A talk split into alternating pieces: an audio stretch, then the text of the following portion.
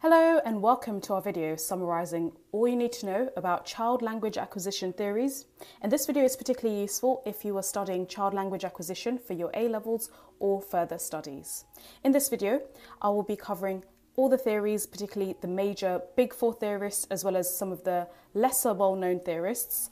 And do come back for our subsequent videos where we look at different case studies, as well as other issues surrounding child language acquisition and criticisms of these theories. So, to begin, what is child language acquisition? The best definition for this is the process where babies and young children acquire the capacity to perceive and comprehend language, as well as produce and use sentences and words to communicate. Now, there are general broad stages when it comes to child language acquisition, and these stages you will need to be very intricately familiar with. So let's start with the first stage, which is babbling, and this typically occurs between six to eight months. The one word or the holophrastic stage occurs at 19 to 18 months. The two word stage is between 18 to 24 months. The telegraphic stage or the early multi word stage occurs between 24 to 30 months. And then onwards is the later multi word stage. Now, going into these stages in a bit more detail, let's start with the babbling stage, which is between six to eight months. This is soon after the baby is born, uh, or rather, six months into the baby's new life. And essentially, this is the pre communicative stage. Uh, essentially, all the sounds that ch- children produce at this stage are universal, irrespective of the countries that they live in. And the babbling lacks all features of language except for phonology, where they can form and recognize sounds or speech, but they can't use any of this information to form sentences or understand what words mean. The next stage, which is the one word or the holophrastic stage, occurs typically between 9 to 18 months. In this stage, children can produce a small number of isolated single words and many sounds.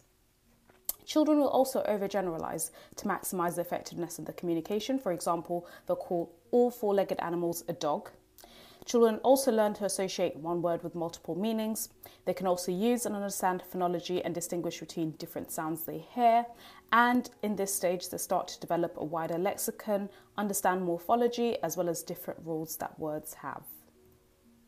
The next stage is a two word stage, which typically occurs between 18 to 24 months. And this happens after uh, the previous stage. So, after a few months of producing one word utterances, a child will begin to use two word utterances. And these two word utterances are usually in the form of noun, noun, so dog, cat, or noun, verb, cat sits. A child's lexicon usually develops around 50 words and then it takes a dramatic leap forward. A child develops an understanding of the different rules some words possess, as well as how to use these words. The next stage is the telegraphic stage. So, a lot of things happen during this stage, and this occurs between 24 to 30 months old. So, firstly, the child uh, progresses and develops language at a much faster rate as they have at this stage grasped the essentials of language, syntax, and semantics. They also expand the lexicon by around 10 to 12 new words a day. Many ask a large amount of questions, typically beginning with WH words such as who, where, and what. Children don't be, appear to be making word order errors, but the sentences are shortened dramatically. They generally follow the order of the subject, verb, and object. For example, doggy bark at me, which might mean the dog barked at me. Furthermore, during this stage, the first inflection children learn is usually ing, followed by an understanding of plurals. So, for instance, with this inflection, it would be I am going, I am sitting, I am eating, and so on. Children also start to distinguish the difference between sounds and they can distinguish between difficult sounds with ease, but they may not be able to physically pronounce them yet, which is called the FIS phenomenon, and we're going to cover this later. Children are also still lacking function words and morphemes, and they don't quite know how to use them in sentences, but when heard, they do understand them. Finally, of course, the later multi word stage. Of course, this is not the final stage. Lots of other things happen, which we'll talk about, particularly when we're looking at Jean Piaget's uh, language acquisition theory. However, essentially, the later multi-word stage, which occurs after 30 months old, is where we start seeing grammatical and functional structures emerge in a child's language. So before we further, go any further, do remember that it would be great if you find this video to give us a like uh, and also subscribe to our channel if you are seeking educational content around language. And of course, you can always visit our website, which is www.firstratetutors.com, where we do from time to time have model answers, revision sheets, and cheat sheets that will be useful for your studies. Now, going back to language acquisition theories, firstly, you need to be familiar with the big four. These are the people who really form the bedrock of our understanding of child language acquisition. The first theorist is Noam Chomsky, the second is Burrhus Frederick Skinner, the third is Jean Piaget, and the fourth is Jerome Bruner, who we'll look at in detail. So, firstly, Noam Chomsky belongs to the school whereby uh, he sees language as innate so he stated that children are born with an innate knowledge of language when they are uh, first born, and learning their native language is really accelerated when they hear it from others. So he created what he termed as the language acquisition device, which he believes is innately born within children. This uh, LAD states that number one, babies already know about linguistic rules as they are born with an inbuilt knowledge of language. Number two, babies hear examples of the native language, which accelerates the language development. Number three, linguistic rules make uh, help a baby make estimations and presumptions about the language it's hearing. And so, from these estimations, the baby works out the language's grammatical sets of rules. And as more languages heard, the baby's grammar becomes more and more like adults' grammar. The next theorist is Skinner, and he belongs to the school of behaviorist theory, which is basically we learn through nurture and he bases theory of children acquiring language through interacting with their environment. All behavior, from his perspective, is conditioned through either uh, positive reinforcement, which is essentially rewards, repetition, and following through of requests and demands by their parents. But also, the other side of the coin is negative reinforcement. So, also, children learn through punishment, ignoring denial of wants, essentially through pain avoidance. This happens again and again until the behavior is learned, it becomes natural and automatic. Thus, babies imitate their parents or carers and are either reprimanded or praised according to their accuracy. From Skinner's perspective, biology plays no part in the way children learn language. The next theorist is Jean Piaget, and he belongs to the cognitive school of thought. From his perspective, he believes that a child must understand a concept before they can develop language to express it. For example, seriation. So, in this case, there'll be a point in a child's intellectual development when they can compare objects with respect to size. Therefore, if you give the child a number of sticks, he or she could arrange them in order of size. Jean Piaget hence suggested that a child who had not yet reached this stage would not be able to learn and use comparative adjectives like bigger or smaller, no matter how many times the carer or parent repeated it to them. They have to understand the concept of seriation before they can develop the language to express it. Another example he gives is the idea of object permanence. So during the first years of life, children seem unaware of the existence of objects that they cannot see. An object which moves out of sight from the child's perspective ceases to exist. And by the time that they are 18 months old, children realize that objects have an existence independently of their perception. So once they realize this, the language can express abstract concepts. Now, Piaget is also really useful to understand because he developed and really um, added to the school of thought around the different stages that children acquire language, but he termed them slightly differently. So, the first stage, according to him, is what he called the sensory motor stage, which is between zero to two years old. In this case, he believes that a baby can differentiate between self and objects. So, children in this stage are born with basic action schemas such as grasping, Therefore, they use these action schemas to assimilate information about the world. And at this stage, children's language is egocentric. They talk either for themselves or for the pleasure of associating anyone who happens to be there with the activity of the moment. Also, from uh, his perspective, when he mentions egocentrism, he essentially means that children see things purely from their own perspective, and this is at the sensory motor stage. The next stage of development and language acquisition, according to Piaget, is what he called the pre operational stage, which is between two to seven years old. So he found, or he rather theorized, that children can classify objects as a single feature. And therefore, during this period, children's language makes rapid progress. The development of the mental schemas lets them quickly accommodate new words and situations. Therefore, from using single words such as milk they begin to construct simple sentences, for instance, Mummy go out. Children's language becomes symbolic, thus allowing them to venture beyond the here and now and to talk about things in the past, future, as well as people, feelings, and events. In this stage, so the pre operational stage, children's language shows, instances of animism and egocentrism. And if you can remember from the previous stage, egocentrism means children see things purely from their own perspective, and animism refers to children's tendency to consider everything, including inanimate objects, as alive. The next stage, according to Jean Piaget, in terms of language development, is what he calls the concrete operational stage. So, this is between 7 to 11 years old, just pre teen years. Uh, the child in this stage can think logically about events, objects, and achieve conservation of number. Thus, in this stage, children's language development reveals the movement of their thinking from immature to mature and from illogical ideas to very logical ideas. The language also reflects their ability to decenter or view things from a perspective other than their own. And children's language starts to become socialized, showing characteristics such as questions, answers, criticisms, and commands. The final stage uh, is called the formal operational stage, according to Piaget, and this occurs from 11 years and onwards. This is when now children begin to enter into their adolescent years and later on, of course, their adult years. Uh, and in this stage, it's really concerned with the hypothetical, the children's language, and the adolescent's language really looks at the future and ideological problem. And so, this stage, which begins at 11 years old, really shows adolescents gaining the ability to think in an abstract manner by manipulating the ideas in their mind without any dependence on concrete manipulation. They can work out complex mathematical equations, think creatively, use abstract reasoning, and imagine the outcome of particular actions.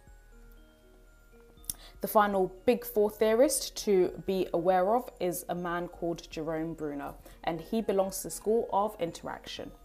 So, from his perspective, he believes that language exists for the purpose of communication and can only be learned in the context of interaction with people who want to communicate with you.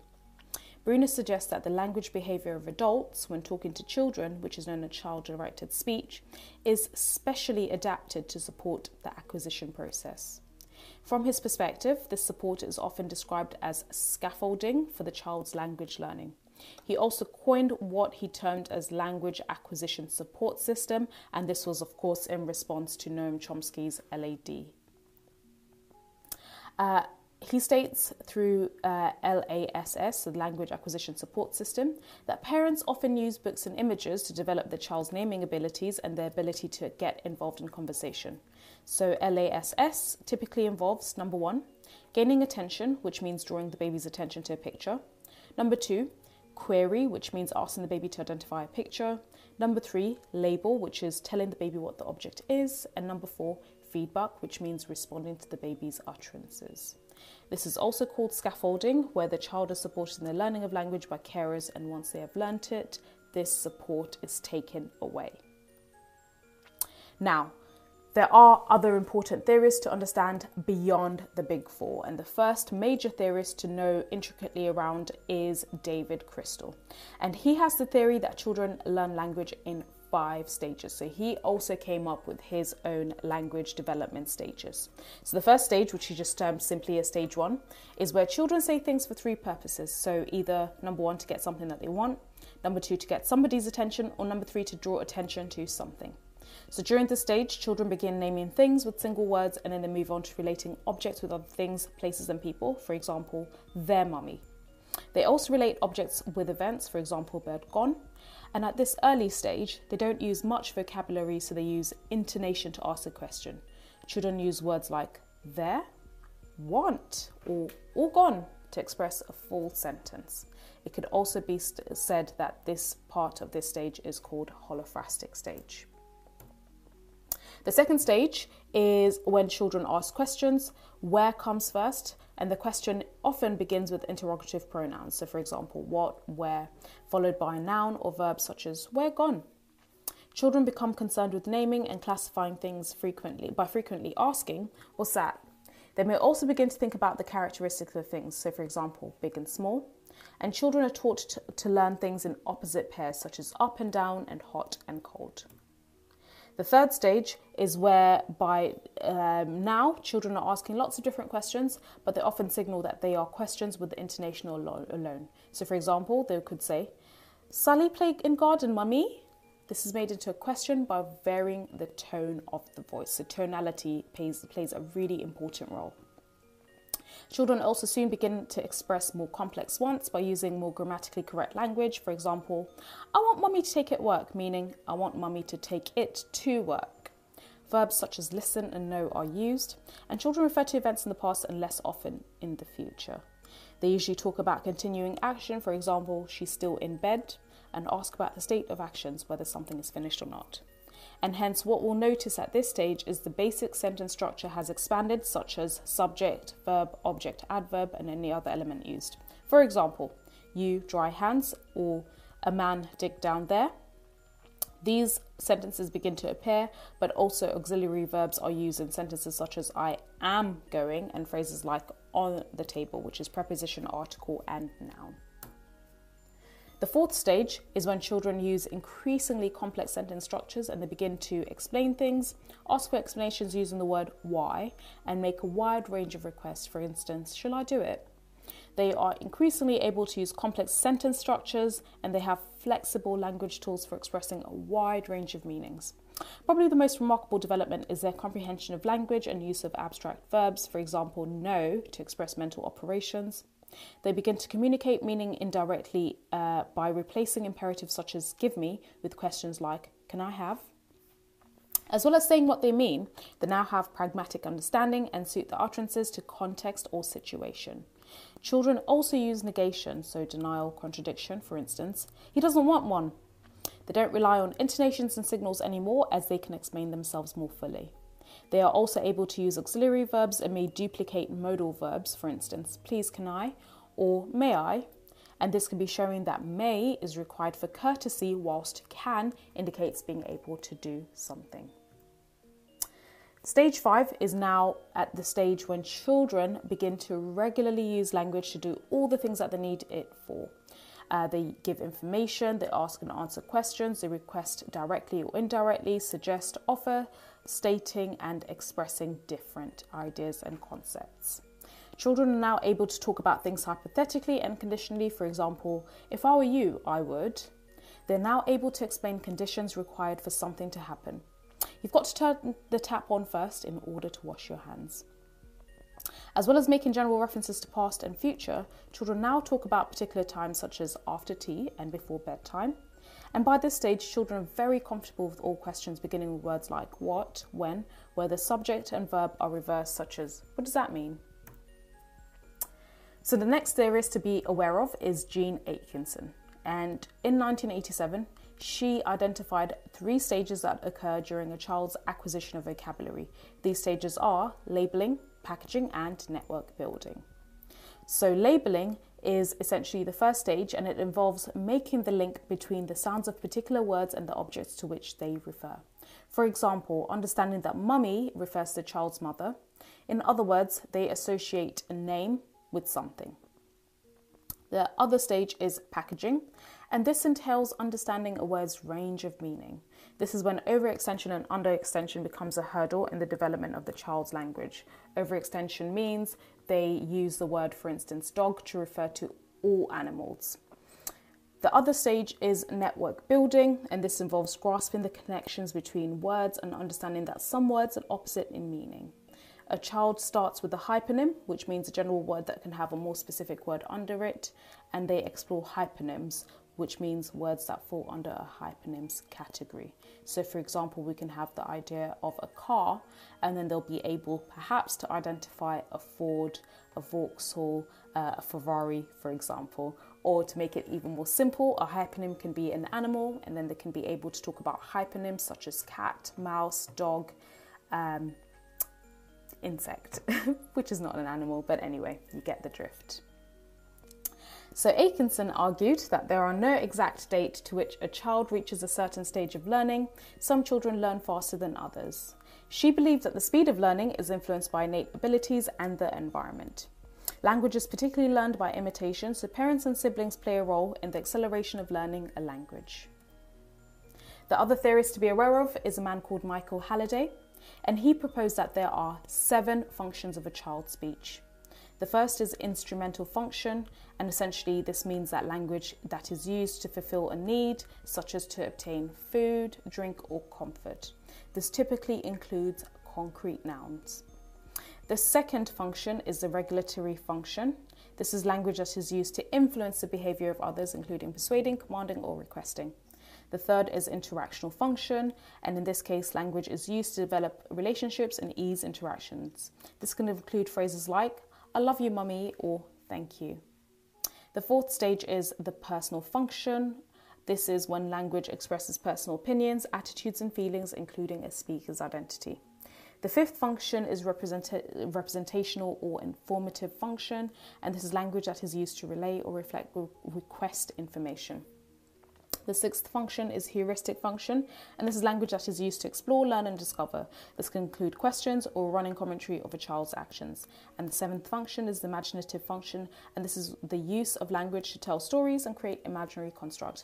And this typically accompanies play or leisure activities. So that's all that you need to know when it comes to child language acquisition theories. If you found this use- video useful, do give it a thumbs up. And of course, do subscribe to our channel where we offer lots of different educational content relating to language, literature, as well as mathematics. And for any further information, do visit our website, which is www.firstratetutors.com. Thank you so much for listening.